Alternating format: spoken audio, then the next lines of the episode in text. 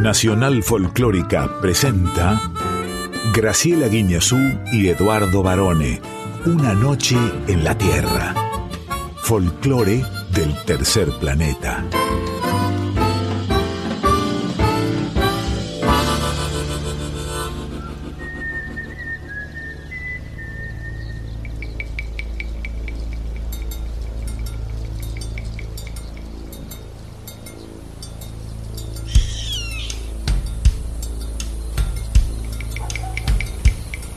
Ya es medianoche. Y el aire vibra con los sonidos de un planeta que respira música. Y así comienza nuestro viaje. Sol de los arenales. Regada en sangre de un bravo saihueque. Grito que está volviendo en su desbocado otro pehuenche. El cielo la honda noche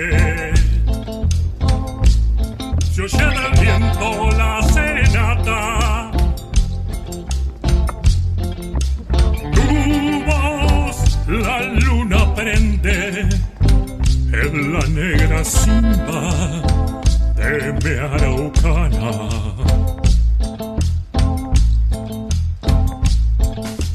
Aguas que van, quieren volver.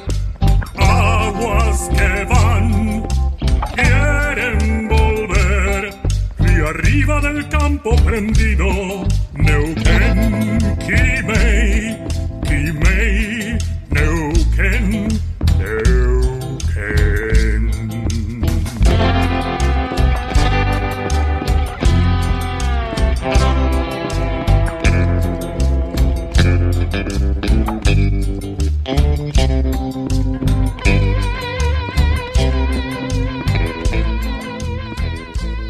Señoras y señores, damas y caballeros, chinas y gauchos, hemos regresado. Aquí estamos nuevamente con todos ustedes, una noche en la Tierra en su tercera temporada. Y a mi lado, la inapelable, la imprescindible y siempre coqueta, profesora Graciela Guiñazú. Volvimos, varones, cómo los extrañamos. Yo no te extrañé tanto porque vamos a confesar que nosotros nos seguimos viendo. Sí, y además como a mí me mandaban fotos eh, muchos de los oyentes, yo las pegué, hice un póster y cada tanto los miraba. Muy buenas medianoches, bienvenidos sean todos a esta noche en la Tierra. Sí, qué lindo, qué lindo. ¿eh? Aquí estamos otra vez con muchas ganas de empezar un viaje que esta noche va a ser realmente muy especial. Es el primer viaje del 2023, nos vamos a quedar hasta las 2 de la madrugada aquí en Nacional Folclórica FM 98.7. Y ya mismo saludamos a nuestra querida y extrañada, porque la extrañamos bastante, audiencia que nos siguieron dejando mensajes a pesar de que no estábamos al aire durante el mes pasado, durante el mes de enero, y también dejaban algunas sugerencias. Por ejemplo, decían que varones se deje el pelo largo, que le queda mejor, etcétera, ¿no? En el Instagram arroba una noche en la Tierra FM 98.7. En el Facebook Una Noche en la Tierra. Y hoy vamos a hacer, vos decías, una noche en la Tierra muy especial porque el folclore de nuestro país va a estar presente. Sí, yo diría eh, la renovación del folclore. La gente, los sub 50, los sub 40, en algunos casos los sub 30, que son los que vienen trajinando escenarios y vienen grabando hermosas, preciosas nuevas canciones, aportándole al cancionero de, de nuestro acervo cultural una de las páginas, varias de las páginas más lindas que se recuerden, y hoy vamos a repasarlas. Los aires frescos, vientos nuevos. Claro, porque por ejemplo, en nuestra travesía por este renovado folclore argentino, vamos a estar hablando con Mavi Díaz, Ferni de Gildenberg. Camilo Carabajal, Andrés Inero García, este viene de Santiago del Estero, ¿eh? Micaela Farías Gómez, una amiga de la casa. Emanuel Gaboto, el payador. la Pedrina Priscila Colón, Sí, con su acordeón, ¿eh?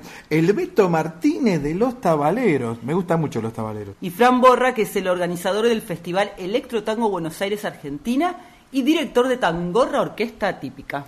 Y como la música y el nuevo folclore argentino hacen sonreír al mundo, ya mismo, ¿qué le parece si empezamos con nuestro viaje bailando? Una chacarera. Por supuesto, porque aquí llega Juancito Fuentes, ¿eh? uno que de esto sabe bastante para traernos. Chacareras.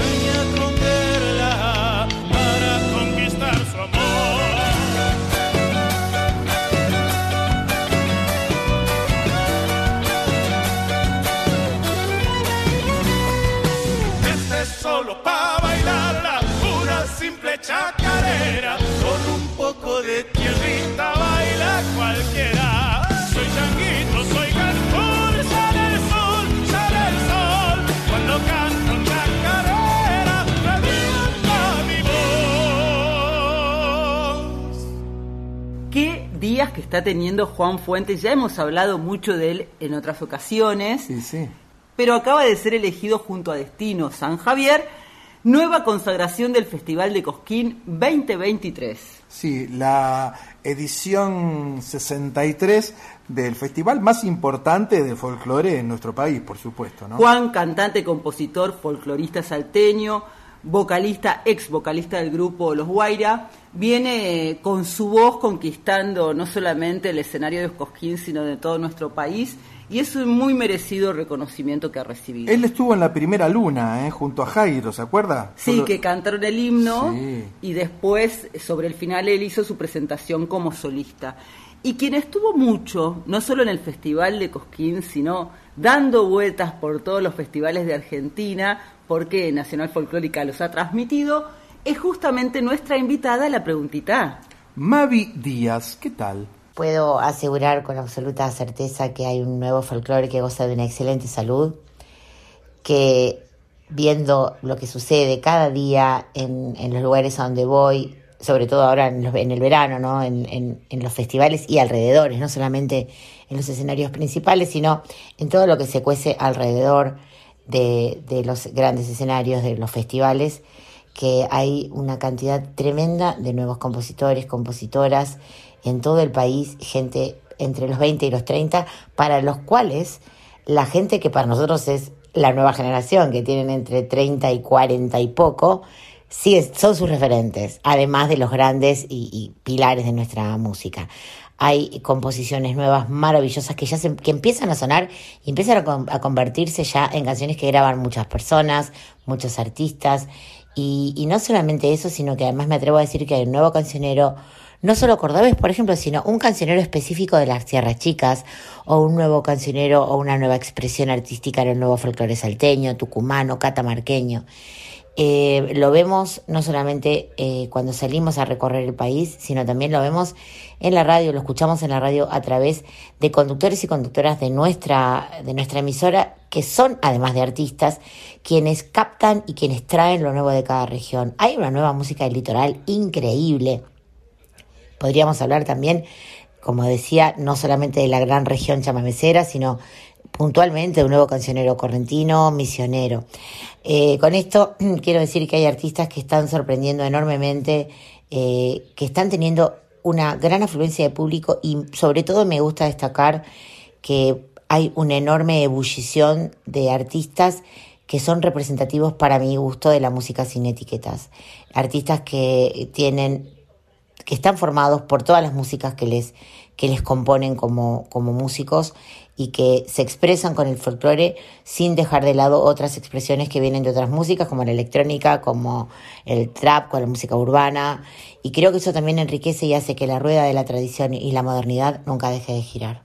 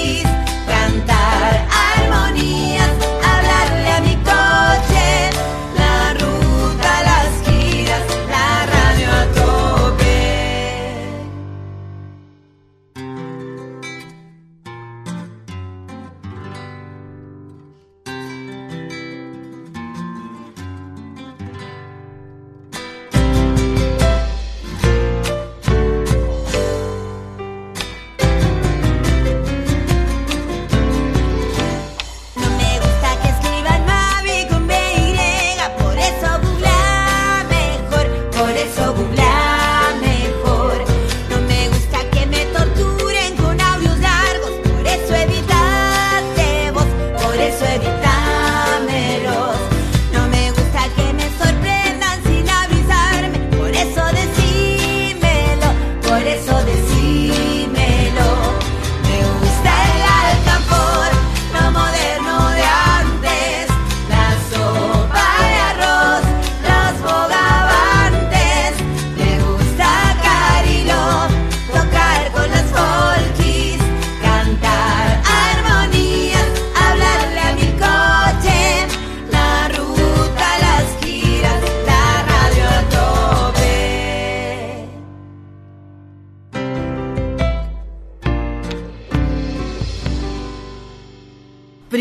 vamos a decir que este tema, Malamba, que Mavi Díaz y las Folkis acaban de estrenar, está recién salidito del horno, es muy divertido, realmente. Se es toma muy todo con humor. pero además eh, la banda, la banda hace una música que realmente energiza el folclore en estos momentos, ¿no? Estos son momentos donde el escenario folclórico está pasando por, digamos, diversos entretelones, muchos de los cuales son generados por gente, como decíamos antes, realmente muy joven. En este caso, las Folkis, con Mavi a la cabeza, nos traen esta canción que es muy refrescante. ¿eh? Sí, es muy divertida, como decíamos antes, además combina dos estilos de malambo, el sureño, que es un poquito más lentito, y después el norteño, que le impone un ritmo más vivaz, si querés, y además que va contando cosas sobre lo que le gusta y no le gusta a Mavi, en un tono, como te decía yo, de sátira, y vamos a recordar que las Folkis son, además de Mavi Díaz, que es la fundadora, lo creó en 2010, eh, Silvana Albano, Pampi Torre y Martina Ulrich. Sí, y a mí me gustó mucho lo que decía Mavi respecto al folclore joven.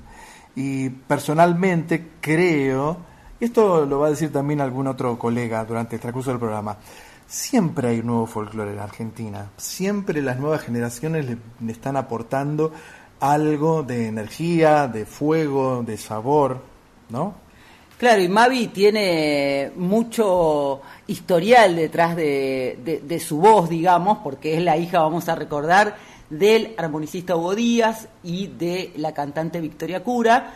Y además, bueno, ex viuda e hijas de rock and roll. Sí, de rock and roll. Eh, yo quería decir que, bueno, la mamá, Victoria Cura, era hermana del gran bombisto Domingo Cura. O sea que Mavi es la sobrina de Domingo Cura. Una figura que la gente del rock conoció a través de Lito Nevia.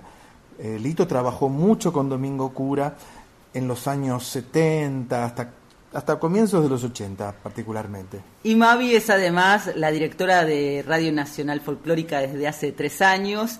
Vamos a contar una historia que esta radio, que es señera, porque además es especializada en la música autóctona, le vamos a decir así, no solamente de nuestro país, sino de toda Latinoamérica, empezó su transmisión el 21 de febrero de 1999, así que dentro de poquito vamos a estar de cumple. Ajá, mire usted, sí.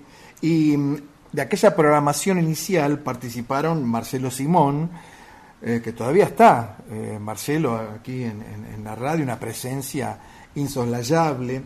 Omar Serazuolo, esa gran voz que lamentablemente ya no está entre nosotros. Y la gran folclorista e investigadora de folclore, Blanca Rebori. Yo trabajé con Blanca muchos años, ¿eh? Una persona encantadora. Una personalidad increíble, sabe muchísimo de, de folclore. Cuando dije folclorista, desde el aspecto periodístico lo es ella, ¿no? Por supuesto.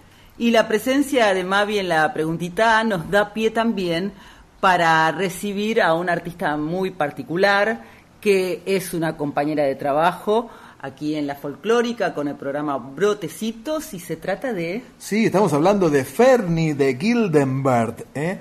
un personaje encantador, como usted dice, profesora. Y bueno, también a ella le preguntamos cuál es su opinión acerca del folclore joven en estos momentos. Bueno, Eduardo, ¿cómo estás? Acá la Ferni. Un gusto, gracias antes que nada por esta invitación. Me, quiero centrar en, en el hecho fundamental eh, de todos los triunfos y todos los avances que venimos logrando con el colectivo travesti trans no binaria. Eh, recordemos el cancionero que se va a estrenar el 5 de marzo este año por primera vez con público. Luego de dos años, el cancionero llamado Brotecitos, coordinado por Susy Shock y Javiera Fantín, la gente del CCK, Vero Fiorito, Pau Rivera del INAMU en ese momento, ¿no? Brotecitos fue el primer cancionero travesti trans no binario editado por nuestro país, eh, creo que el primero en Latinoamérica y en el mundo, donde también un estado ahí decidió publicar estas obras, composiciones escritas y compuestas por personas del colectivo travesti no. Brotecitos se llama. Brotecitos es también ese mismo nombre, justamente lo utilizamos, para el primer programa de radio en la radio folclórica nacional, la 98.7, en el cual también estamos junto a Susy Shock y Valen Boneto conduciendo el primer programa de perspectiva transfeminista de música popular folclórica de nuestro país y de esa radio en su historia. Los miércoles de 19 a 21 horas estará desde el 8 de febrero de este año sonando nuevamente por la folclórica Brotecitos. También entendemos eh, que hay un montón eh, de luchas que venimos dando, algunas que estamos eh, felizmente abrazando y, y viendo los resultados, otras como Cosquín, a partir de mi presentación hace ya un año, el cambio de ese estatuto que nos puso muy felices por ese cambio, pero que luego en los papeles no, no, no abrió el juego, ¿no? Este año volvió a ganar un hombre, un varón y una chica. Que si bien está ese cambio de estatuto, bueno, em, se cambió, pero se sigue haciendo, conservando un status quo, ¿no?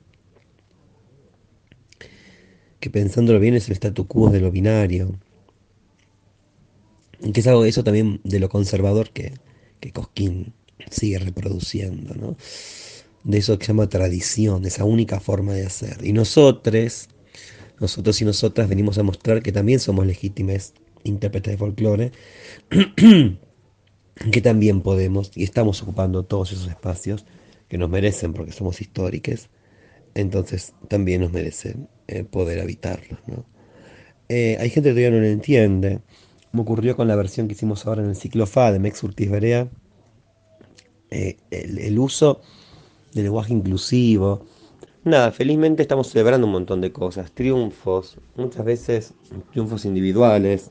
Eso es el problema para mí de este presente, en lo que pueda atentar con que algo no, no tenga la contundencia que puede tener una revolución, es que empiecen a florecer individualismos, ¿viste?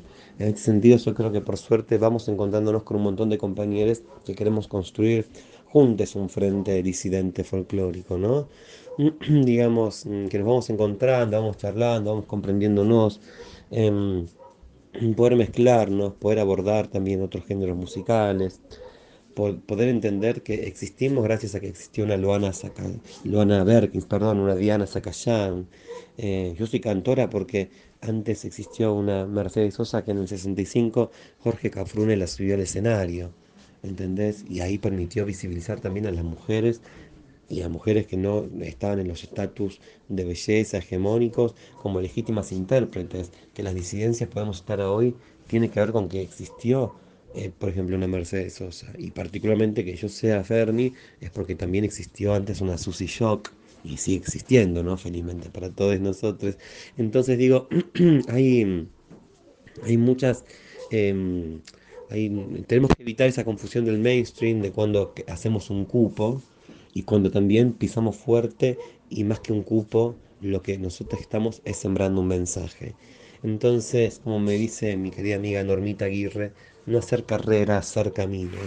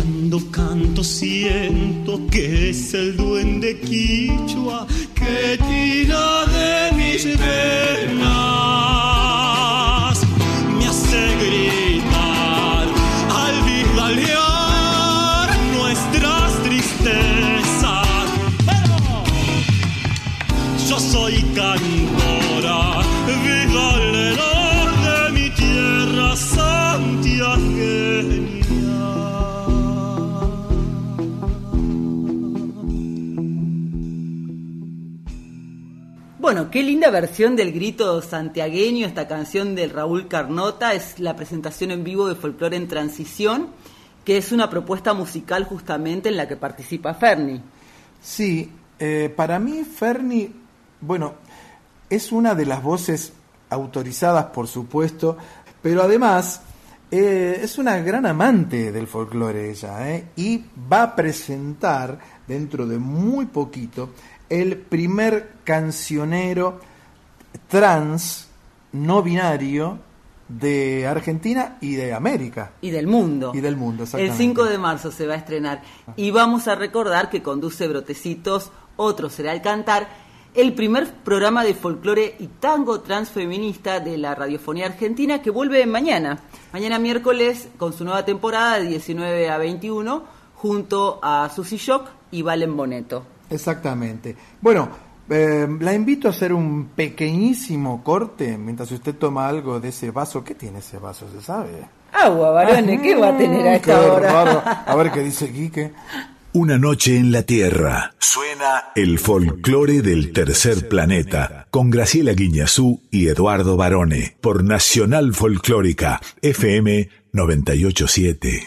Profesora, llega otra de las secciones esperadas en este primer programa del 2023. Se trata nada menos que de Luz, cámara. acción.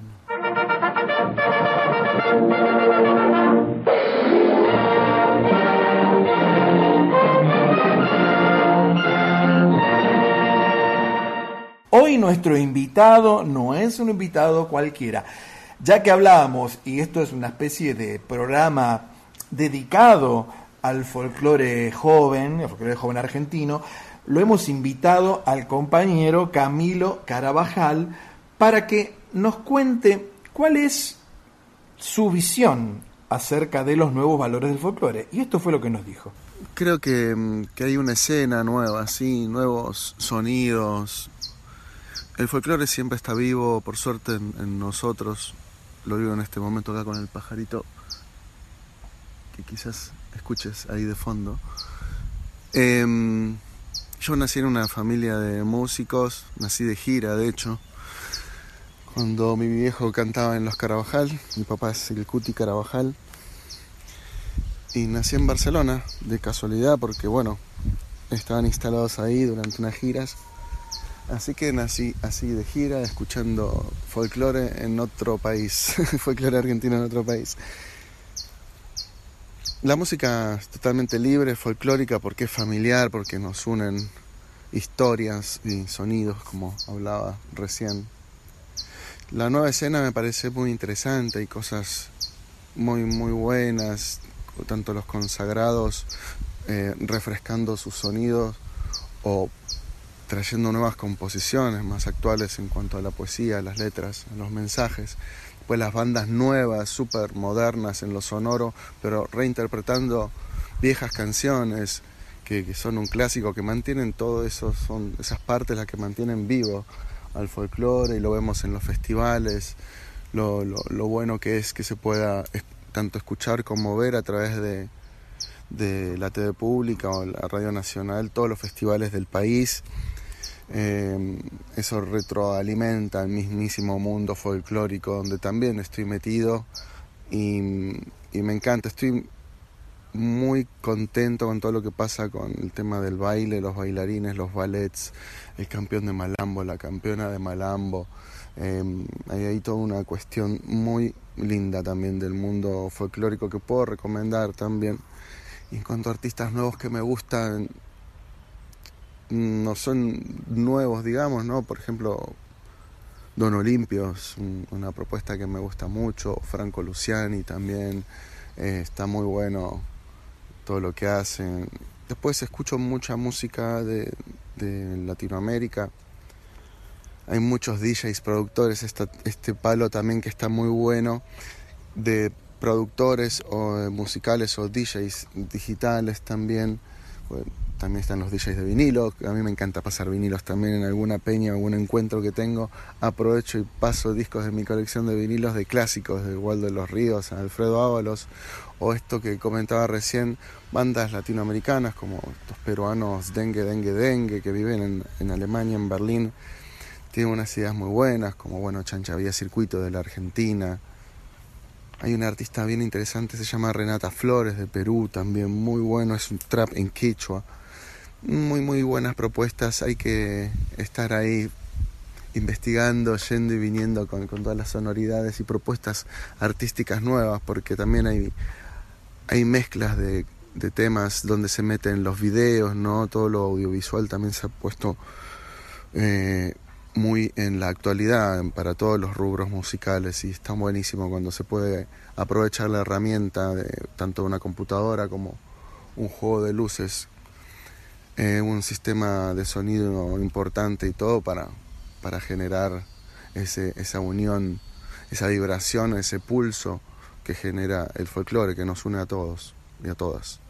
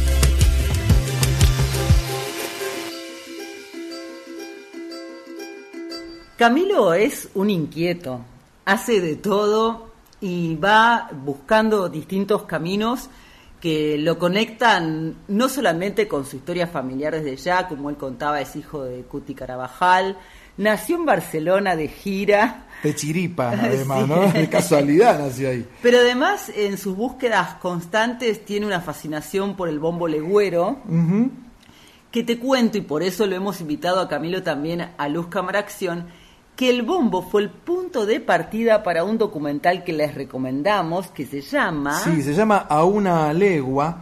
Eh, él me lo pasó, me pasó un link porque es difícil de encontrar en las, en las redes. Es un documental muy interesante. Para empezar, uno ahí se entera por qué se llama Legüero al bombo, ¿no? Precisamente como el título del documental, porque se escucha hasta una legua de distancia. Tiene una escucha larga. Yo aprendí un montón de cosas viendo este documental, se los recomendamos, búsquenlo a una legua y vamos a compartir el tráiler, ¿le parece, profe? ¿Cómo no? Bueno, yo tocaba el bombo de chiquito y allá empecé a tocar la percusión con amigos porque era el único que me animaba a agarrar los palillos y empezar a tocar.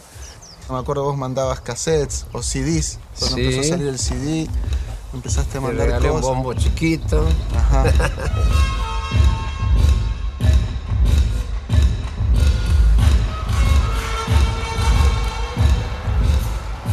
quería preguntarte si eh, vos tenías tiempo para charlar sobre específicamente el tema del cuidado de los ceibos, porque lo que queremos es hacer una, una mini plantación. El nombre de los árboles es planta nacional, el ceibo. Te van a criticar y vos sonreíste. Tres, dos, uno, tal. ¡Ah! ¿Sabe usted que mm, el bombo se envenena? No. Ah, la agarré. Usted no sabe, pero yo sí. El bombo, como los parches del bombo son de cuero, que pueden ser de, de- de vaca, puede ser generalmente de cabra también, tiene pelos, ¿no? Y claro, ¿qué sucede? Que uno el bombo lo deja reposando cuando no lo toca. No va y lo atacan las polillas y las mosquitas y uno no se da cuenta. Claro, al tiempo uno ve que el- los pelos del parche se van raleando, se lo come la polilla. Entonces, ¿qué tiene que hacer uno? Tirarle veneno. Se llama envenenar el bombo. ¿eh? ¿Y qué veneno? Bueno, después le, no, no puedo hacer publicidad, pero después le voy, a, le voy a pasar un par de marcas si quiere. A una legua, eh, este documental que estábamos compartiendo el tráiler eh, fue dirigido por Andrea Krujowski, quien acompañó de algún modo a Camilo en esta búsqueda que comentábamos antes, y ni hace falta decir que, bueno, eh, Camilo representa la cuna del folclore argentino, si querés, y de la chacarera en Santiago del Estero con todos sus parientes, los carabajales, como decía él. Y lo que escuchábamos eh, como canción es Malambo, que pertenece también a Tremor, que es una de las bandas o agrupaciones en las que Camilo participa activamente. Sí, si uno viera el video y le, le quitara el audio, puede pensar que está viendo una banda de heavy metal, porque es realmente increíble la energía de esta gente que es muy joven para, para hacer esta combinación de folclore con bases electrónicas y con guitarras eléctricas y con bajos y con toda una cantidad de instrumentación que por supuesto no se utiliza en el folclore tradicional. Pero por suerte estos chicos son los que vienen a traer aires nuevos.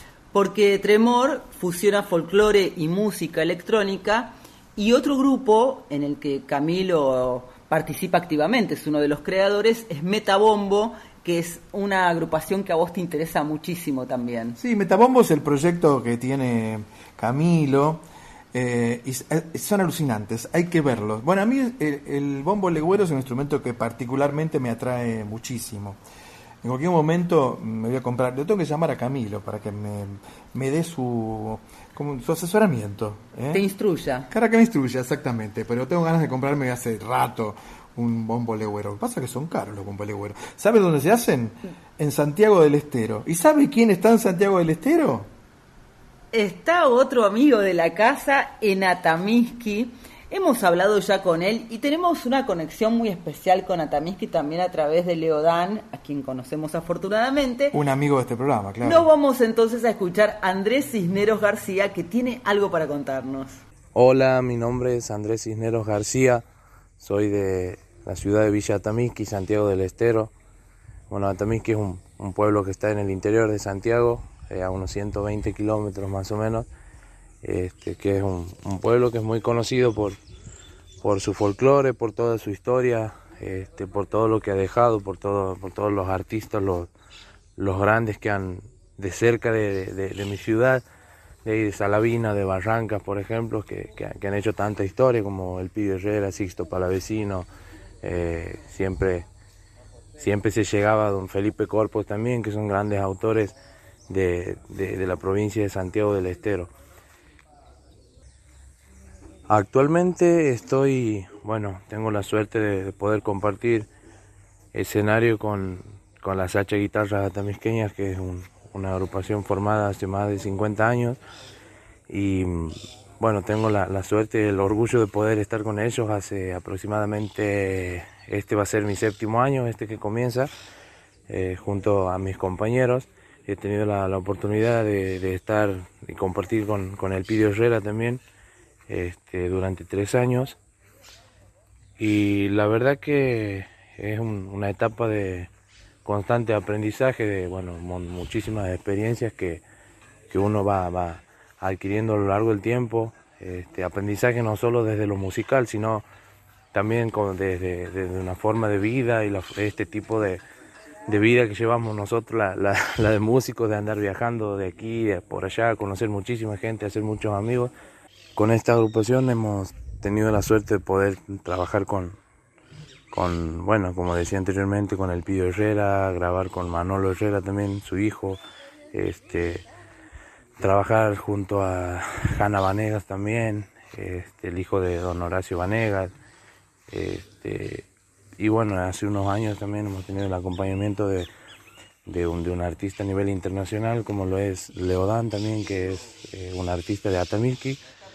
Este, y bueno, hemos tenido la suerte de que él nos haya escuchado en un vivo por, por Facebook. Eso también nos ayuda un montón las redes sociales a la difusión. Y bueno, él nos ha visto en un vivo y hemos, eh, le ha gustado lo que hacemos, nuestra propuesta y, y bueno, este, nos ha acompañado desde ahí con llamadas y hemos hecho una canción, hemos grabado una canción de él que se llama Ojos Azules, que hemos hecho un videoclip. Este, y siempre estamos en contacto con él viendo, incluso ahora yo tengo, este, he hecho, he tenido la suerte de hacer una samba con él, la cual él le ha puesto la música, yo le he puesto eh, la letra. Y bueno, estamos en eso, trabajando, hay un par de chacareras en esa samba y espero que puedan salir pronto y lo vamos a estar compartiendo en las redes sociales, seguramente en los medios de difusión. Este, con respecto a- al folclore nuevo, me parece muy importante lo, que se está haciendo, eh, por lo menos desde mi conocimiento aquí en Santiago del Estero, que se les da eh, la suerte a los artistas independientes de poder trabajar, de poder organizar peñas.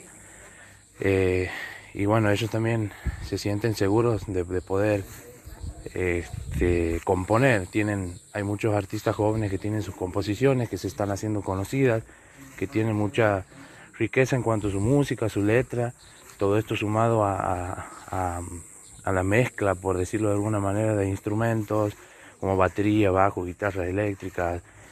Y que bueno, me parece muy importante que, que se le dé un, un lugar a eso porque la música va evolucionando y este, como decía anteriormente, he tenido la suerte de compartir con el Pío Herrera, que bueno, nos, él nos decía siempre, por más que eh, él era una persona de sachera, como se dice, de, de- monte adentro, este, toda la vida no- nos decía que, que a él le gustaba la, la, inclusión de una batería, de un bajo, de una guitarra eléctrica, incluso él no solamente tocaba folclore, tocaba mucha cumbia, tocaba este por ahí blues, hacía blues con sacha guitarra y él nos decía que- que hay que hacerla a la música, hay que seguirla trabajando con los instrumentos que, que sea, con instrumentos renovados, que la música es música, es justamente eso, lo que, lo que sale del alma, lo que se puede transmitir, con lo que uno tiene, con lo que uno quiere. Este, y bueno, me parece muy lindo lo que está haciendo, no sé, lo, lo, lo que están haciendo los chicos de, de Nacidos del Tiempo, que es un grupo de Santiago de ahí, que tienen un bandoneón, son chicos incluso más jóvenes que nosotros, que está buenísimo lo que hacen, el dúo Turaiki que se viene consagrando hace mucho tiempo en el Festival de la Chacarera, son grupos que mezclan lo nuevo de ahora con, con, con lo tradicional y me parece hermoso cómo armonizan las voces, cómo trabajan con, con todos los instrumentos, ¿no? Así que me parece importante rescatar el trabajo de ellos. No se muere el hombre cuando canta su razón y se pudre el alma encerrada en el rencor.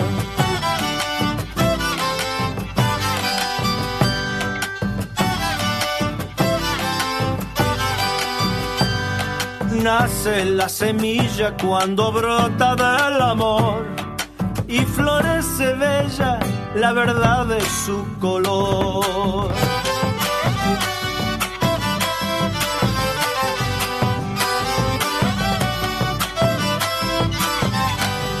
La palabra es flecha que se apunta con valor. Tiene la certeza de la voz del corazón. En el monte vive un espíritu ancestral. Desde sus raíces le da vida a mi cantar.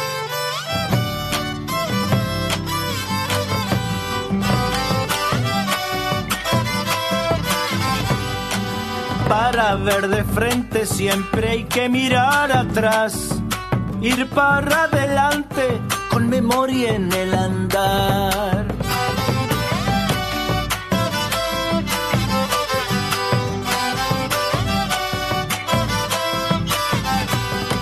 Es deber humano comprender su condición. Arde como el fuego quien se entrega una pasión.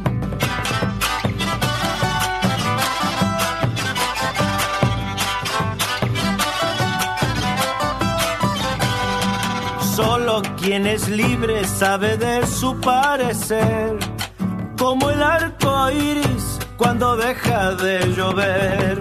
En el monte vive un espíritu ancestral, desde sus raíces le da vida a mi cantar.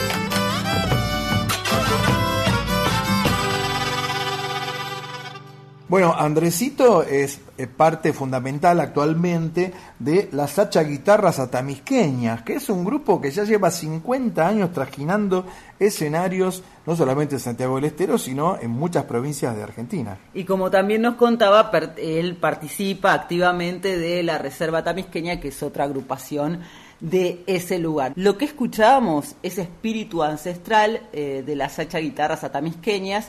Esta versión fue presentada el 23 de diciembre pasado en homenaje al nacimiento del Pidio Herrera. Sí, exactamente. Profesora, ¿sabe usted lo que es una sacha guitarra? Ya sé que usted lo sabe, pero pregúnteme así le cuento a la gente. ¿Qué es varón y una sacha guitarra? Sacha significa monte en quechua y es un instrumento que combina sonoridades del violín, de la guitarra y de la mandolina, entre otras cosas. ¿eh? Un instrumento hermosísimo de escuchar. Y quiero decirte que no solamente el Pidio Herrera fue el padre de la sacha guitarra, sino que se festeja en Atamisqui, es como fecha de celebración en julio, y este año cumple 52 años. La canción Espíritu Ancestral es, eh, tiene letra de Bebe Ponti y música de Manolo Herrera, y bueno, vamos a decir que el Pidio, además de ser el padre y el creador de la Sacha Guitarra, músico, compositor y luthier, fallecido el 30 de mayo de 2019. ¿Viste las cosas que nos traen nuestros invitados de hoy? El caso de Andrés, que además nos estaba contando, eh, bueno, algo que ya habíamos comentado en algún momento, la grabación de Ojos Azules, la canción de Leodán, que están preparando algo con él. Sí, exactamente. Eh, a mí me gusta como, me, con- como él contaba en su momento, eh, Andresito Cisneros, este amor que tienen por, eh, por el Pidio, ¿no? El Pidio es una figura fundamental en la música de Santiago del Estero.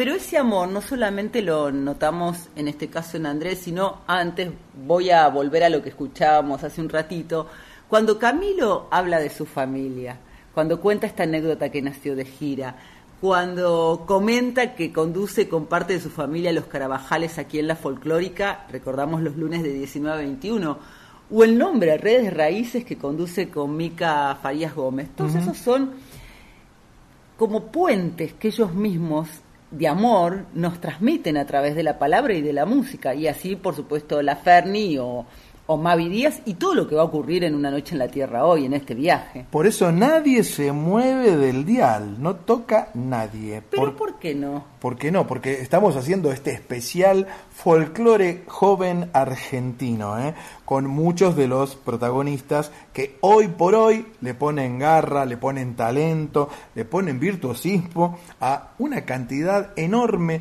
de canciones. ¿Y te puedo hacer una pregunta, varones? Sí, ¿por cuánto? No, no, a esta Ah. altura es para simplemente que me contestes. Dígame, a esta hora de la madrugada. Dígame, profesora. Me gustaría saber por qué elegimos hacer este especial para arrancar esta tercera temporada.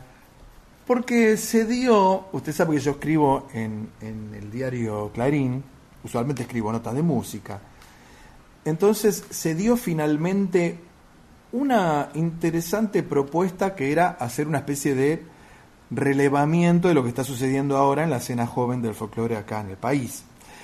Eh, que, es una nota que siempre tuve ganas de hacer, pero bueno, vio cómo son los diarios, hay que esperar que el editor no a uno lo autorice, le diga, etcétera. Entonces cuando se dio la posibilidad, gracias a Pablo Scholz, que es el editor, que en este caso encargó la nota, eh, para mí fue interesantísimo hacer estas charlas con toda esta gente, muchas de las cuales son, por supuesto, nuestros compañeros acá en la radio, porque además de decir sus verdades y todo esto, le han enseñado a este humilde escriba un montón de cosas que antes no sabía. Charlas que por otro lado vamos a contar, ya lo sabe nuestra audiencia, nuestros oyentes, hemos tenido a lo largo de estas dos temporadas pasadas en todas las secciones con artistas de nuestro país, porque desde la radio hemos recorrido y lo vamos a seguir haciendo de punta a punta toda la Argentina. Así es, profesora. Bueno, em, como les decía, noto que el dial no se vaya. Qué lindo ese vestido que se puso hoy, ¿eh? Muy florido, muy, ¿cómo podría decirle? Muy folclórica se vino. Muy folclórica, Muy, muy, sí, muy. muy. Ah, sí.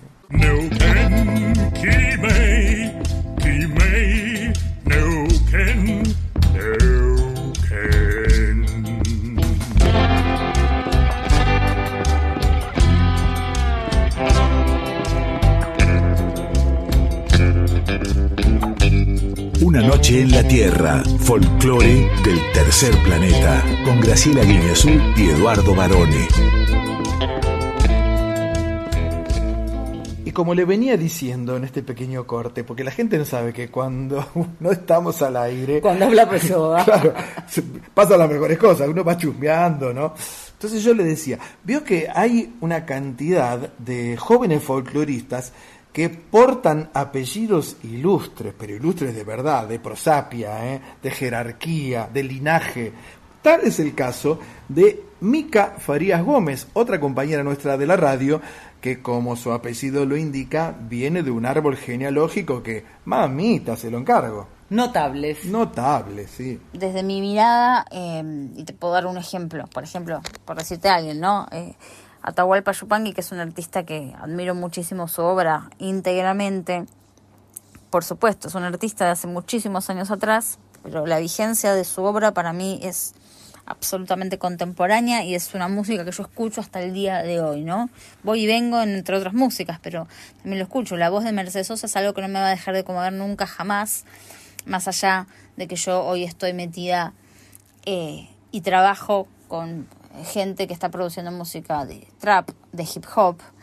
Eh, me vinculo mucho a ese mundo, así como estoy vinculada al mundo de la música latina. Entonces, esto de que hay un nuevo folclore, también podríamos decir que la sensación de que algo es nuevo quizás está ligado a la capacidad que uno tiene de percibir los cambios, ¿no? Los cambios que se van dando, los cambios, estos cambios temporales, ¿no? En, en el tiempo de vida, en el tiempo de vida que uno le toca. Yo puedo percibir que hubo un cambio desde que yo era chica y, y escuchaba en CDs ahora y las formas en las distintas formas que hay de escucha de, una pieza de, la música en general que no es solo una escucha sonora sino que también hay, ahora es todo muy visual, hay muchas pantallas, tenemos muchos dispositivos para escuchar la música, muchas formas distintas, además de lo que es en vivo ¿no? y en directo. Las plataformas son también infinitas. El tipo de, producción musical ha cambiado muchísimo. Entonces, sí, si debería nombrarte eh, gente del el nuevo folclore, tendría que ponerme a pensar. Como te digo, yo escucho, me gusta mucho la música más, la que podríamos nombrar hoy en día como tradicional, porque todo lo que es tradicional para nosotros hoy en su momento fue nueva también, porque todo cuando empieza y cuando llega en un momento es algo que es nuevo para su época, y esto fue siempre así. Como decía mi viejo, el folclore es algo que está vivo. Yo soy hija de Chango Farías Gómez, mi papá decía eso siempre. Para mí es algo que, eso siempre me quedó y me gustaba mucho pensar en eso. El folclore no es algo estático, muerto, sino que es algo que está vivo. Entonces, siento que constantemente van apareciendo artistas que van eh, expresando expresándolo de este tiempo y muchas veces trayéndolo de tiempos anteriores cuando esas obras anteriores tienen un nivel de profundidad que son que, que hacen que sean vigentes para mí por siempre no ¿Para qué quiero vivir con el corazón deshecho? ¿Para qué quiero la vida después de lo que me has hecho?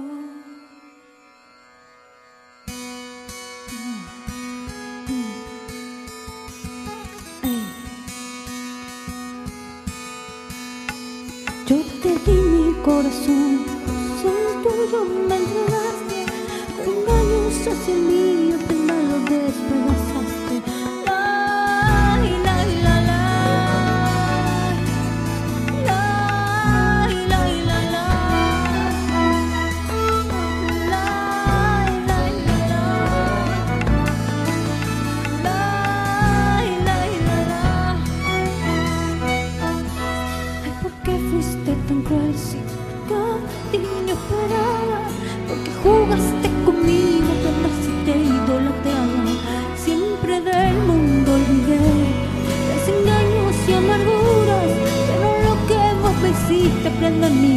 mi alma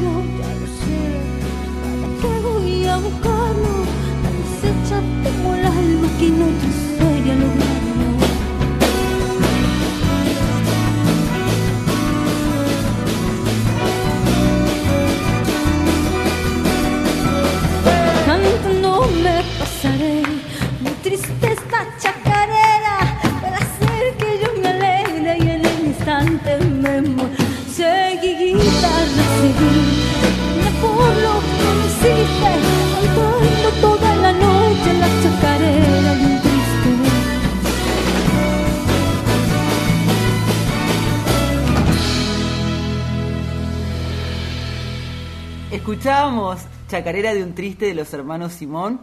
Es una versión de sesión en vivo de Mica Farías Gómez y fue estrenada este primero de febrero. Otra cancioncita recién salida del horno, cancioncita no dicho peyorativamente, No. sino entre comillas y en mayúsculas, ¿no? Flor de Chacarera, que además tiene producción artística de Mica y está aquí acompañada por Mano Uriona en batería y percusión, coros y programación. Y bueno, eh, Rodrigo González en guitarras, vientos, eh, coros. Federico Benítez en guitarras también y coros, Damián Benítez en el bajo y en el baby bass, me encanta el baby bass, ¿eh? yo tuve uno. Eh, y después también está Santiago Martínez en violín, ¿eh? teclado, coro, Facundo Bainate en trompeta, no sé, una gran cantidad, eh, Mauricio de Ambrosi y como invitado especial el Pato Villarejo en cello. ¿m? Una pregunta, ¿por qué te gusta el baby bass y para instruirnos también que Porque el Baby tan- Bass, y yo le voy a contar, mire, Sí, yo de esto un poquito sé. El Baby Bass es una versión eléctrica del contrabajo, el famoso contrabajo. Se podría decir que le han encontrado la vuelta, es un instrumento que ya tiene un par de décadas largas el Baby Bass. ¿eh? Entonces se toca como el contrabajo, o sea, se apoya en el piso, no es tan ancho ni tan grandote como el contrabajo y además, en vez de hueco, es sólida la madera ¿eh? y se enchufa, es eléctrico. Es espectacular como suena, me encanta. Y eh, no desentona con el folclore. No, no, por supuesto. O Lo- sea, ninguno de los instrumentos que hemos escuchado en esta chacarera triste, en esta versión de Mica, realmente desentonan los aquellos instrumentos que no son de raíz eh, profunda folclórica. Es que yo quiero decirle algo, profesora. Si algo tienen de bueno estas nuevas generaciones de artistas, es que no andan con vueltas, se arriesgan, prueban. Entonces han incorporado a las raíces folclóricas de Argentina toda esta cantidad, esta variedad de instrumentos, que algunos vienen del jazz, otros vienen del rock, otros de la música clásica, ¿no? El cello, por ejemplo. Digo, pero ellos no tienen ningún problema, prueban y siempre van a encontrar una sonoridad. Eso es lo bueno. Y hay otros artistas de otras generaciones del folclore argentino que también incursionaron en estas renovaciones. Porque en realidad lo nuevo es lo que... Bueno, en- claro. ¿cómo definimos Pero, lo nuevo? eh, como el violinista, el gran Sixto Palavecino, que su violín, que era un violín casero, no tenía cuerdas de violín, tenía cuerdas que él mismo fabricaba con crines de caballo. Pero ya el violín se viene incorporando en la chacarera desde muchísimo tiempo atrás.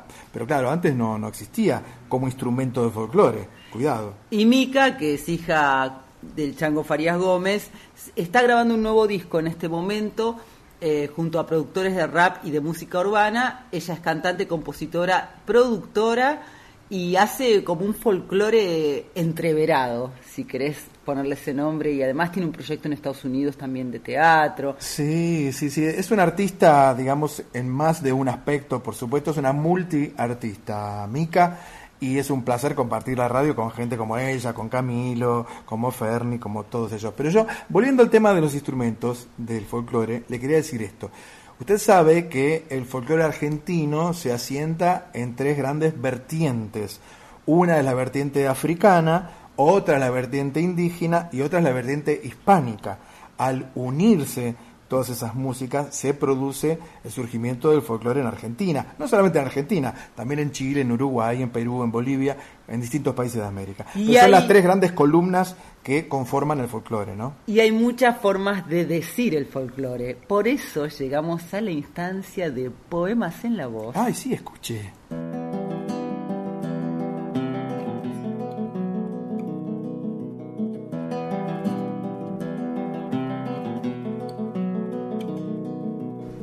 Y hoy nos acompaña nada menos que el gran payador Emanuel Gaboto, que preparó algo especial para la ocasión, profe.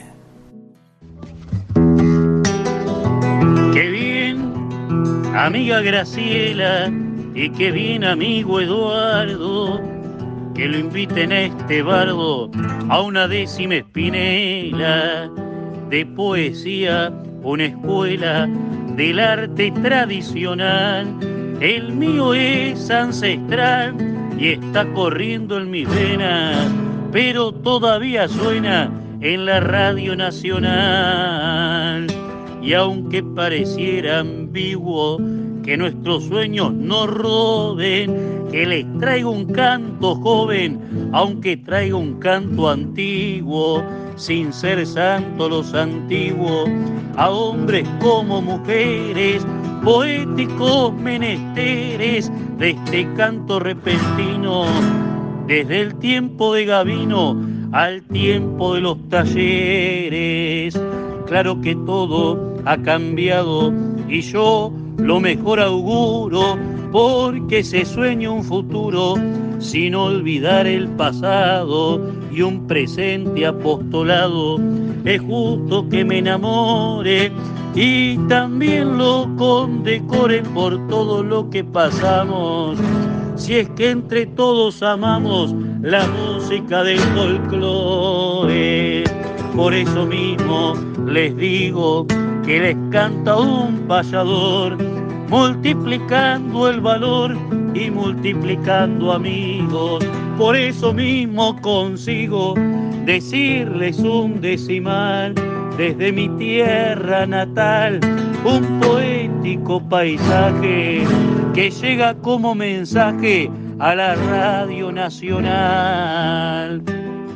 Todo cambia, pero al fin uno surcando los ripios puede inventar un principio desde un lejano confín. Fue lo que dije en Cosquín, que querer la tradición es estar en plena acción y mantener la didáctica en una figura estática, aunque sea tradición.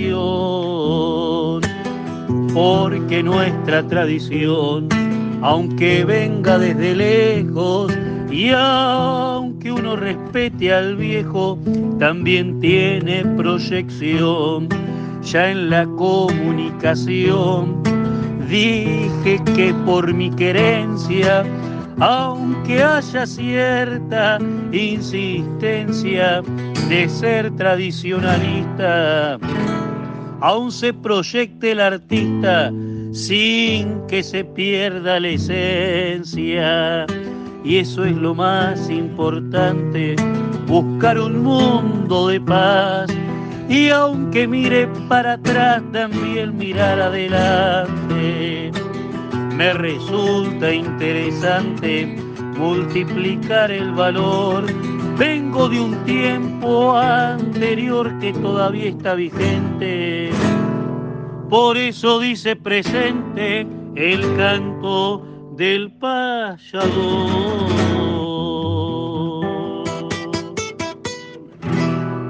La payada, una noche en la tierra, le podemos poner de título. Emanuel es licenciado en comunicación social, payador, decidor, cantor popular y desde Dolores se ha consagrado como uno de los referentes indiscutidos de este arte payadoril, como se le dice. Sí, y además en YouTube ustedes pueden encontrar, si lo buscan, eh, las riñas de gallo, donde participó muchas veces Gaboto, que eran enfrentamientos entre payadores y raperos y hip hoperos. ¿eh? una variedad realmente inusual en su momento, que ya tiene varios años, más de 10 años, que se realiza esto y que es genial poder verlos. ¿eh? ¿Usted sabe cómo se hizo payador, Gaboto? ¿Cómo se hizo payador? porque cuando él era chico, la mamá le decía, vaya para allá, vaya para allá, para allá, escuchaba para allá y se hizo payador, ¿entiendes? Era pariente de Messi, la mamá. Gaboto justamente se, se ha trenzado en estas riñas de gallos, como contabas, porque él está defensor de las tradiciones, pero también en mantener la vigencia del género. Y hace unos años creó el taller de payadores, que es muy interesante también de tener en cuenta. Sí, él suele actuar junto a su compañero David Tocar. eh, y como le decía, cuando suceden esas riñas de gallo, véanlo en YouTube porque les va a encantar. Hablábamos hace unos minutos nada más acerca de las talentosas y talentosos compañeros que tenemos aquí en la radio. Otra amiga de la Casa de una Noche en la Tierra llega para contarnos su visión. Sí, Flor Bobadilla Oliva. A ver qué dice esta chica. Yo creo que el folclore siempre es nuevo. Eh, hay una, una necesidad siempre de volverse a lo anterior, de rever, de revisar la historia. Eh, si hiciéramos una línea en tiempo histórico político, eh, social y económico siempre la tenemos bastante más clara que, en cuestiones espirituales y que en cuestiones artísticas. Incluso los personajes más importantes que han aparecido a lo largo de la historia, eh, sean políticos o musicales, siempre son una construcción de una sociedad y sobre todo una construcción de un, de un, de un mercado del momento. Eh,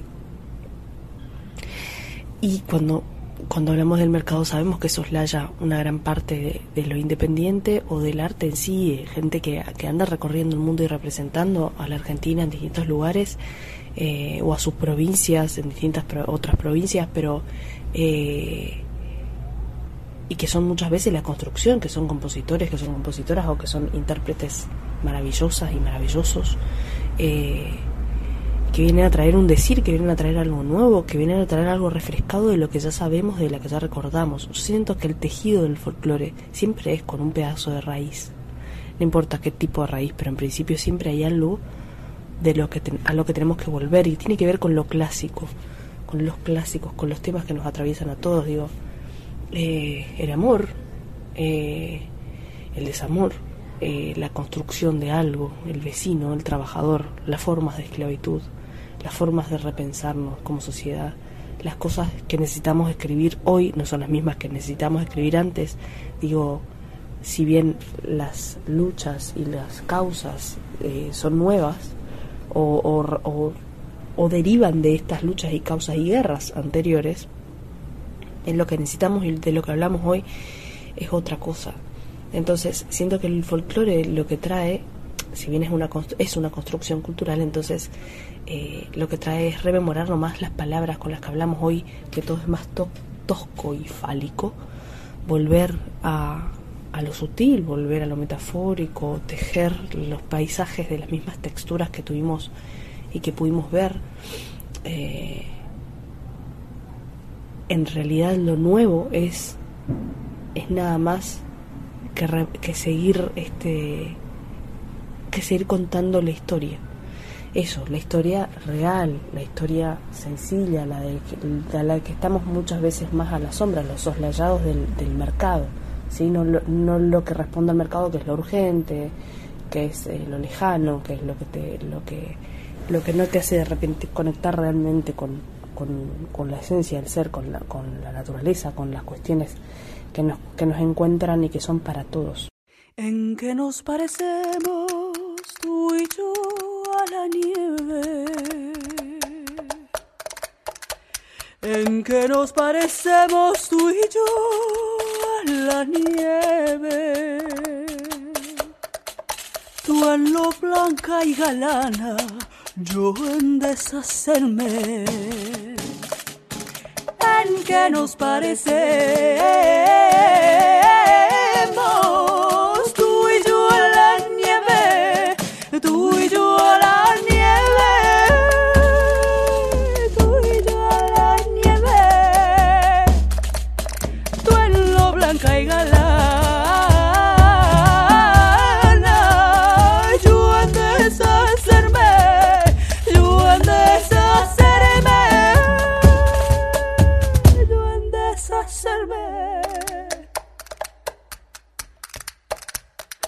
los árboles altos los mueve el viento.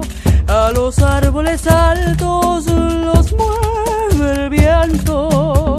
Y a los enamorados el pensamiento. A los árboles altos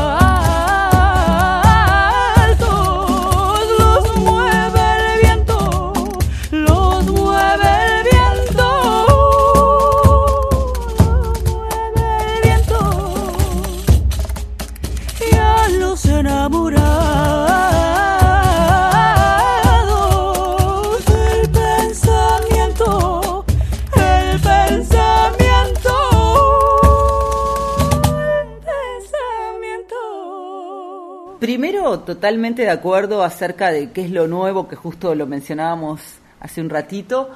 Y segundo, te quiero decir que esta canción, ¿En qué nos parecemos? del disco Solita mi alma, el último disco que estuvo presentando y sigue presentando ahora desde el año pasado, me parece bellísima.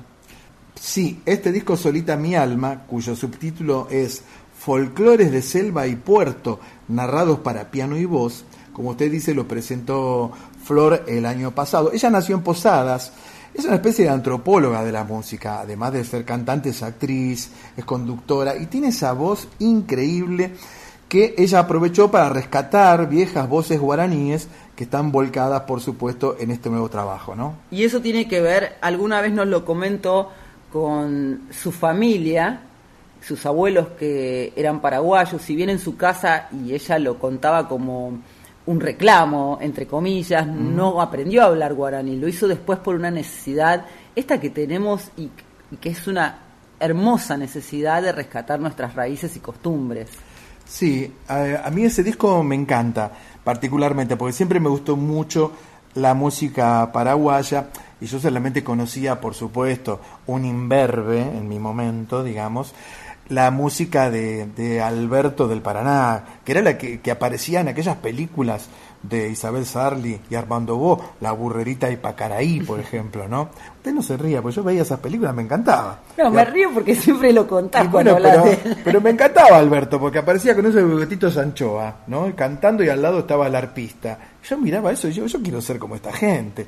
Muchos años después aparece Flor con todo este bagaje que ella rescata muy inteligentemente y muy talentosa, ¿no? Y lo hace inteligentemente porque entrelaza las músicas folclóricas del mundo y además porque investiga, como vos decías, es antropóloga, investiga los dialectos y lo que no sabe lo aprende. Y es un disco muy bonito y la canción en que nos parecemos a mí me emocionó.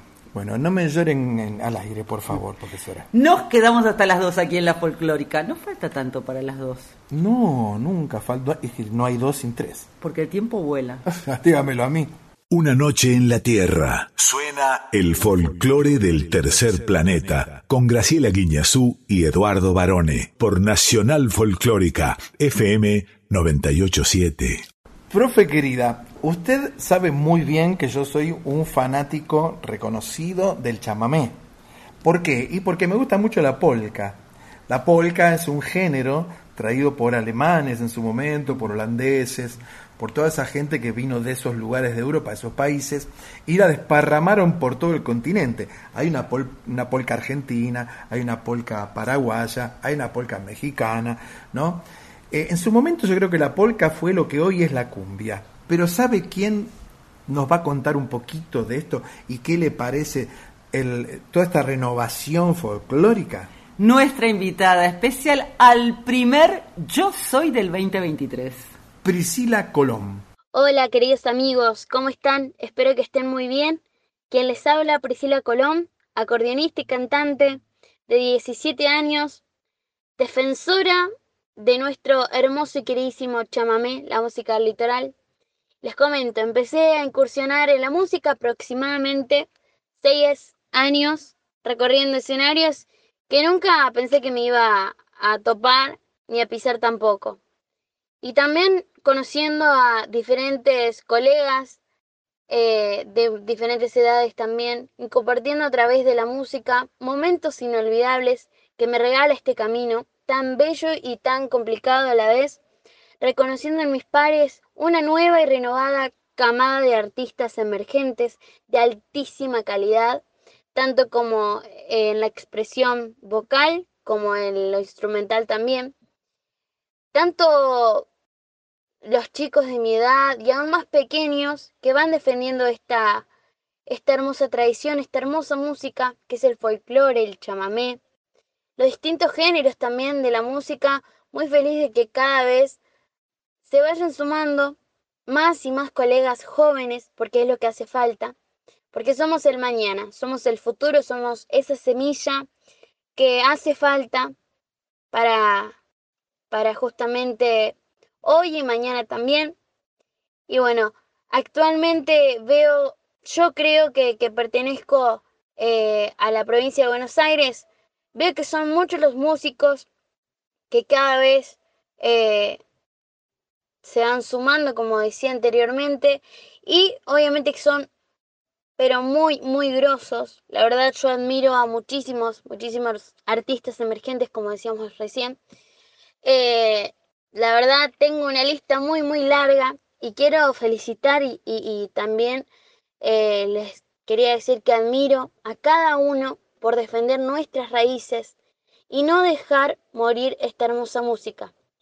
Que por cierto nosotros somos la semilla para seguir representando con tanto orgullo lo nuestro y dejar que esto nunca muera. Muchísimas gracias a todos. eh, un saludito grande para todos los artistas. Decirles también que, que, como todos sabemos, es un camino bastante complicado. eh, pero a no bajar los brazos, que esto, si nos encanta, si lo amamos, si amamos lo que hacemos, yo creo que nunca tenemos que bajar los brazos. Como decía, es un camino muy difícil, sacrificado también, porque hay que dejar muchas cosas de lado para, para hacer todo esto, para poder llegar a algún lado, aunque sea dejar una huella, como siempre digo. A mí me encantaría, me encantaría dejar el día de mañana esa huella y, y representar a cada lugar que voy nuestras raíces, nuestro chamamé, nuestro folclore, que nunca, nunca muera.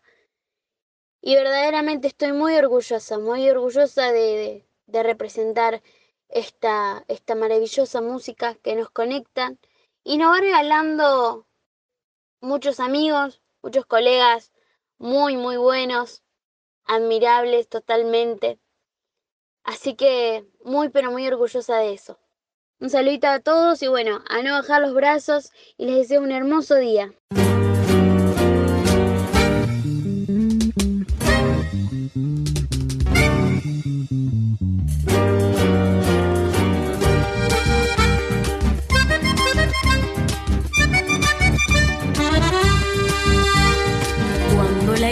La ilusión es camalote y va por esas aguas bogando a la deriva. Cuando la esperanza es un islote donde cuervos y caranchos hacen pronto a su guarida.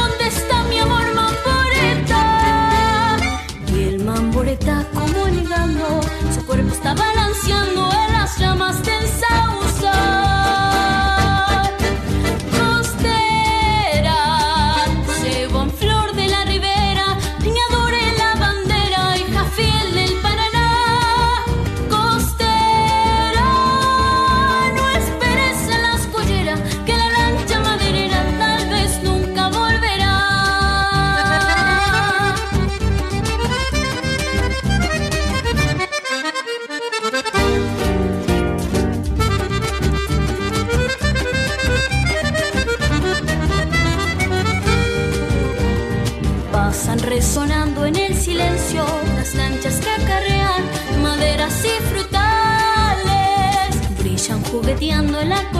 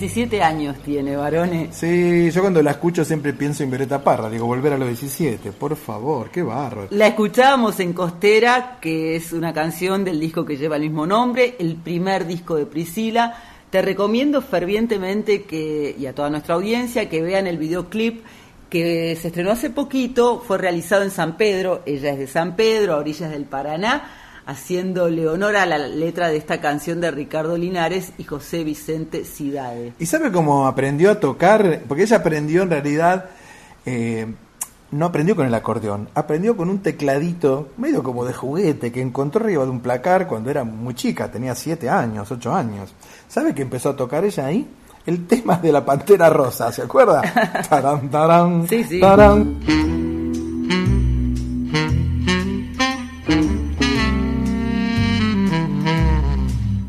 Hoy Priscila se toca unos chamames que le dan vuelta a la cabeza. Es una de las revelaciones de la música litoraleña. Se define como acordeonista, cantante, guitarrista y dice que será futura profe de música. Ojalá. Tiene un futuro sinceramente prometedor.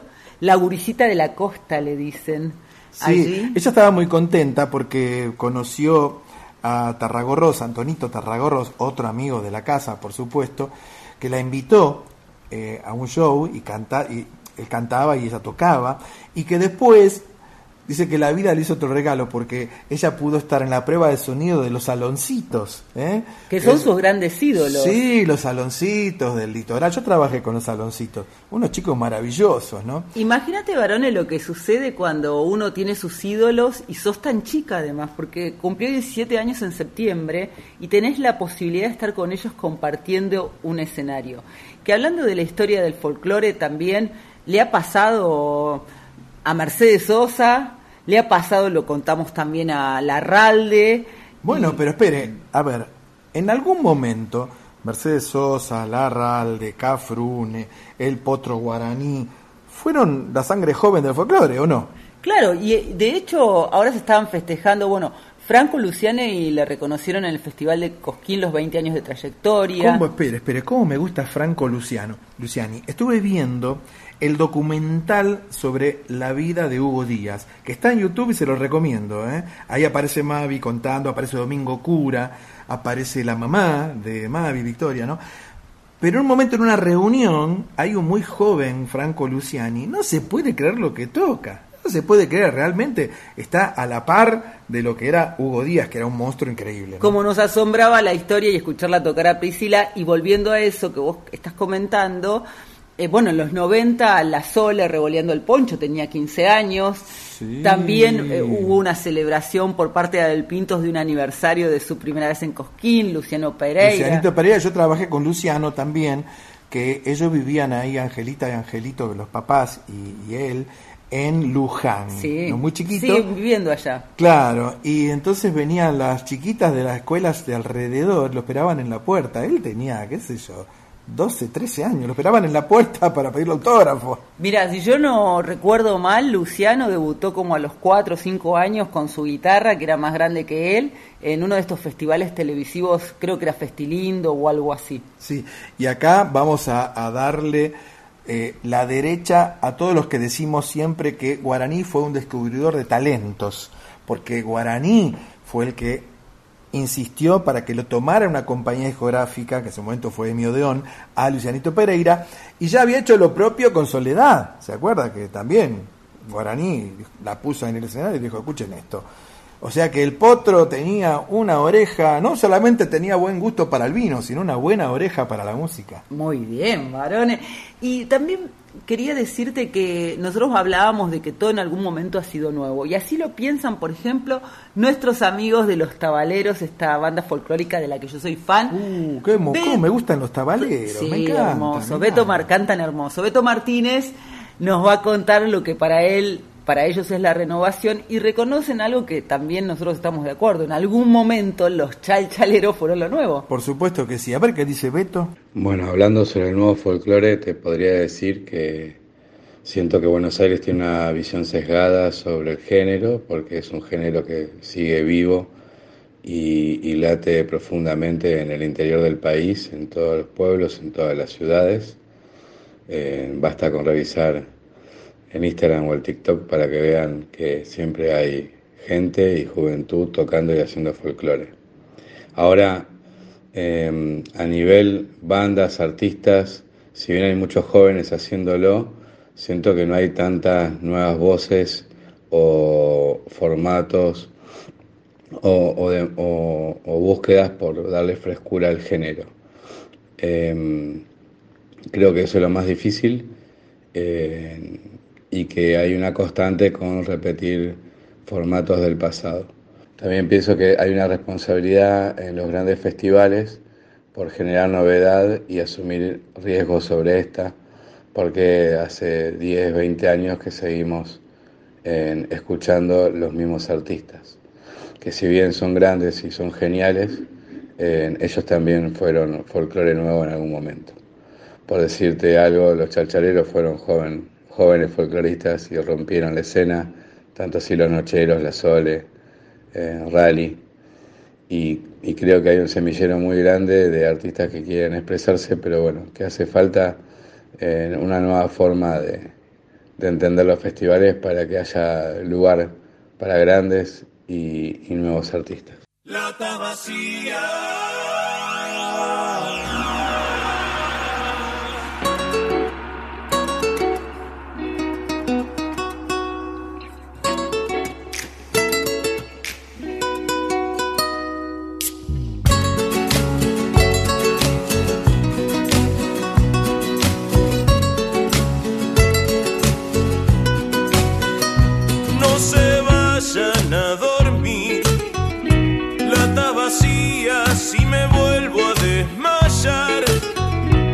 Bebida fría, no se vayan a dormir.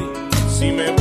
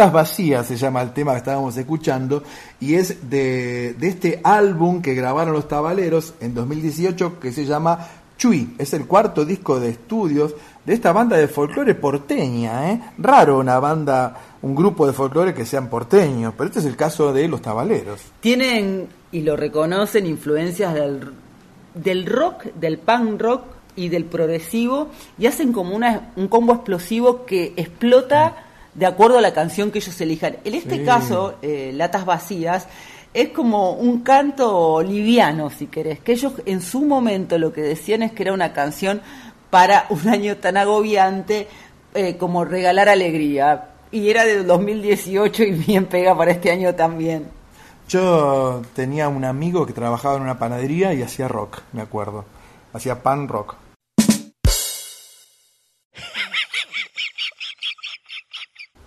Bueno, no se ponga así, profesora.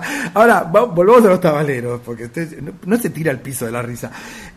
Para mí, los tabaleros, además, tienen un gusto muy uruguayo a la hora de cantar el veto.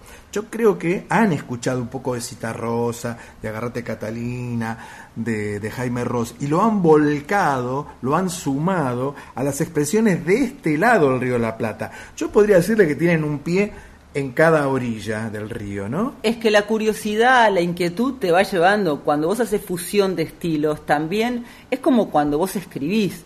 Si vos sos un gran lector, que, lo- que sé que lo sos, y a mí también me considero una gran lectora, uno sin querer va incorporando palabras, formas, decires, y con la música pasa lo mismo. Y ellos son tan abiertos y tan particularmente, digamos, con su mente abierta, que han tocado, mira, con Vitillo Ábalos, con, con Juan Quisquén Ábalos, eh, con Miguel Peironel, con Los Decadentes, con Babasónicos, Sí, con, con, Diego, Miranda. con Diego de los Babasónicos, sí, con Miranda, el mono de Capanga, las Muy linda de- esa canción, la del Sí, mono, ¿eh? la pastilla del abuelo también, los Caligaris de Córdoba, por supuesto que sí. Ahora se viene la fecha, la nueva fecha de los tabaleros en Ciudad Conex, ¿eh?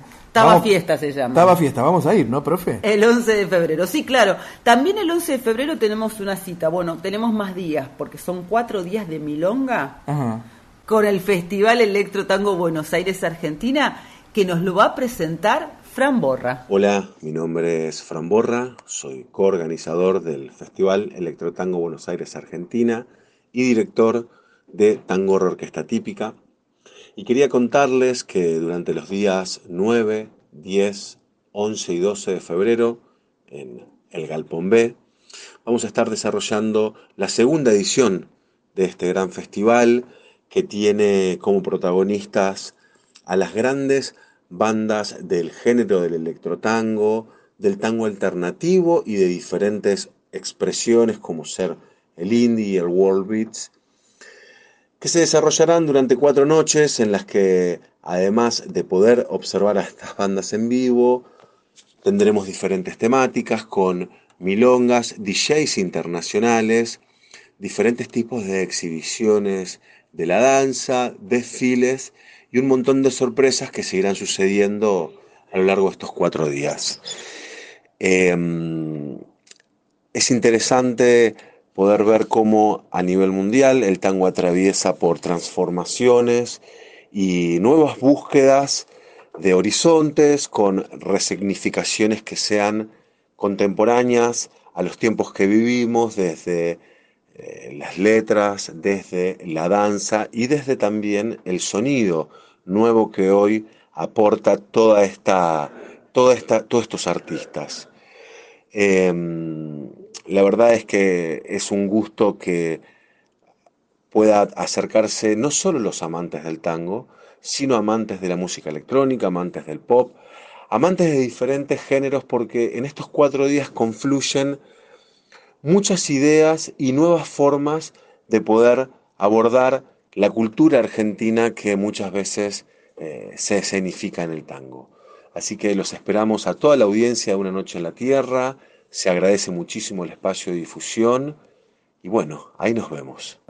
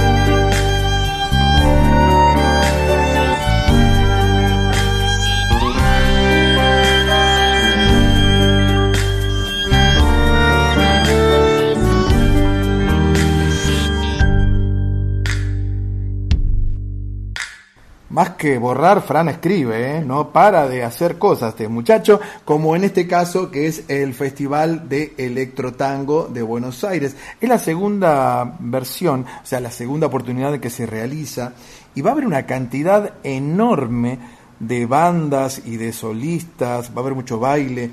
¿Sabe quién va a estar entre otros? Recién hablábamos, Camilo Carabajal. Sí, porque es una oferta muy ecléctica y variada. El Festival Electro Buenos, eh, Tango Buenos Aires Argentina va a estar este jueves, viernes, sábado y domingo en Galpón B, Cochabamba 2536, aquí en la Ciudad Autónoma de Buenos Aires, de 22, 10 de la noche a 4 de la mañana. Y si querés saber más, varones, porque la programación es extraordinaria, yo te recomiendo en el Facebook Festival Electrotango Buenos Aires o en Instagram arroba Festival Electrotango bs.as. Sí, ¿y qué me puede decir de Milonga Triste, profesora? Y es un clásico, es un clásico en otra versión, porque estamos hablando de renovaciones y otras apuestas.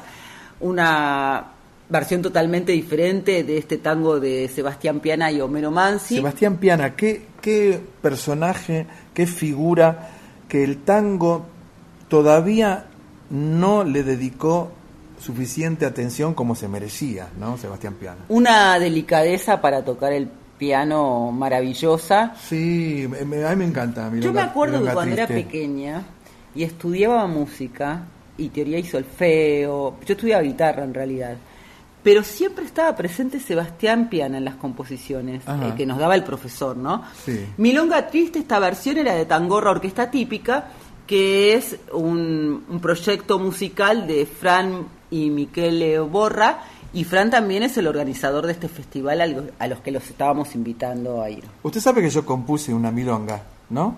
Yo estaba en, en Francia, me acuerdo en aquella época, y me inspiré, estaba en una ciudad de Francia y me inspiré. Entonces escribí Milonga Niza.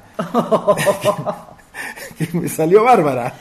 Barone, ¿cómo hiciste todo el mes de enero para no poder volcar tus chistes espontáneos, no solamente en mi persona, sino en una noche en la tierra? Es que yo tengo un loro en casa. Yo tengo un loro. Él me cuenta sus chistes, que son verdes, por supuesto. Yo le cuento los míos, que son de salón. O sea, lo sufriste. Usted sabe que yo eh, tenía... Sufriste no estar aquí. Sí, por supuesto, pero tengo que decirle esto, hablando de loros.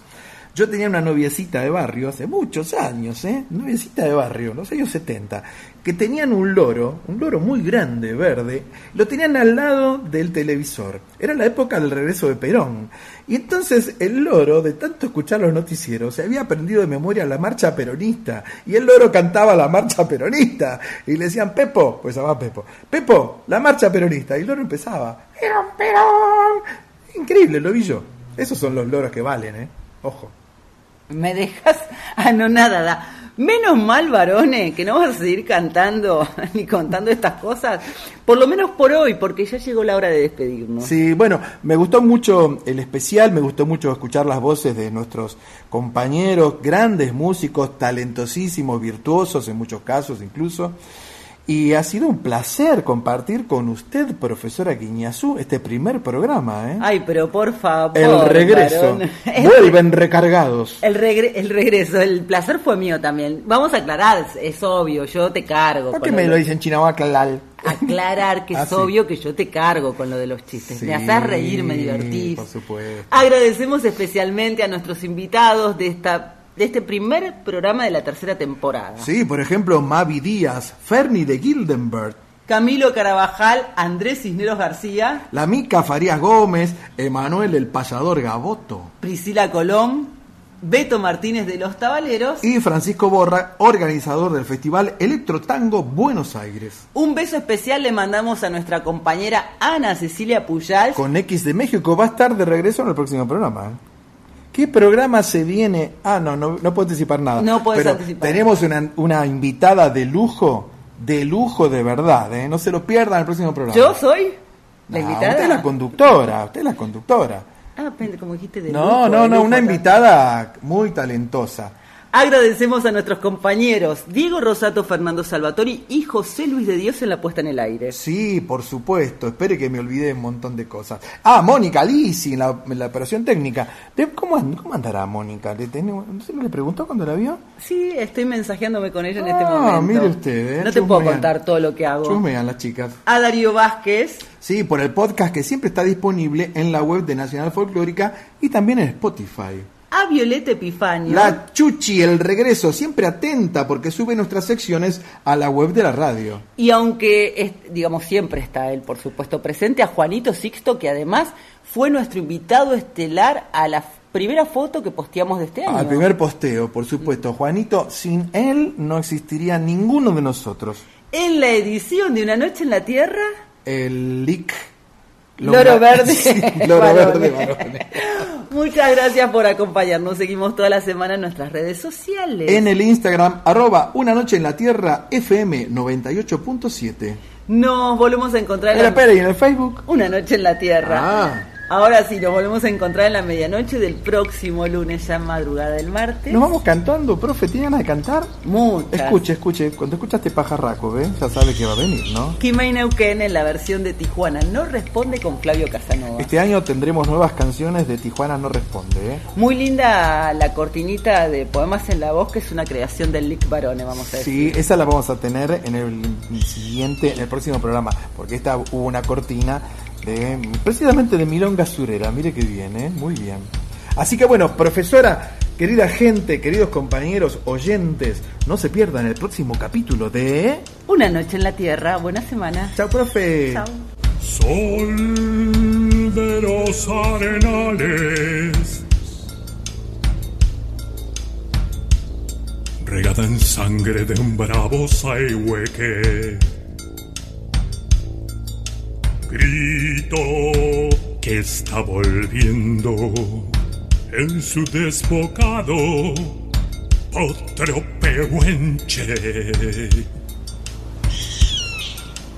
El cielo la honda noche se oye del viento la serenata tu voz la luna prende en la negra simba de mi araucana